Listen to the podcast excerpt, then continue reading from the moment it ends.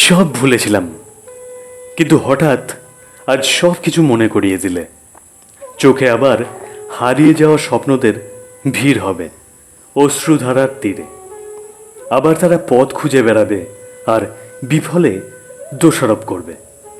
বলতে, আমাকে ছেড়ে পাঁচটা মিনিট থাকা সম্ভব না।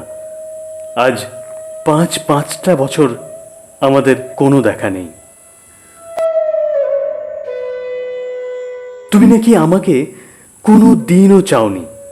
সবটাই মোহ ছিল কিংবা অভিনয়। আর তাছাড়া রোজগার বলতে একটা প্রাইভেট ফার্মের সামান্য মাইনের চাকরি, ভাড়া বাড়ি আর পাওনাদারদের গঞ্জনা।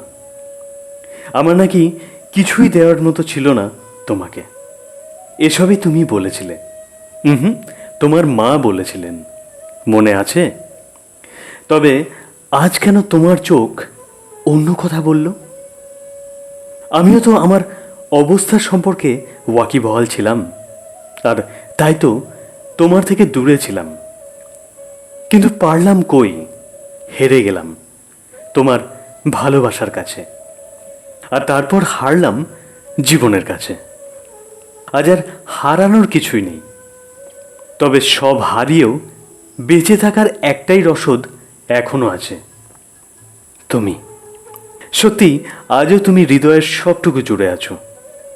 ছড়িয়ে আছো ঘরের আনাচে কানাচে। মিশে আছো কলমের কালিতে, নিঃশ্বাসে। আমার ভালোবাসা কোনো মোহ নয়। তাই তো তোমার ভালো না লাগাকে ভালো লাগায় পরিণত করতে চাইনি জোর করে। মুক্ত করেছিলাম বিনা বাধায়। জানি না তুমি মুক্ত হয়ে কতটা ভালো আছো। আমি কিন্তু একই রকম রয়েছি। আজও মনে হয় তুমি আমার কাছেই আছো। এখনও আমার ঘরে এসে বলো, উফ, কি আগোছালো করে রাখো না ঘরটাকে। বলো তো, কবে শুধরবে তুমি? আমিও ঠিক আগের মতোই বলে ফেলি, তুমি আছো তো। আমি আর শুধরাবো না। শুধরাবো না ভাবনাদের। ছিঁড়ে ফেলব না, তোমাকে লেখা চিঠিগুলো। বাধা দেব না স্বপ্নদের কাছে আসতে।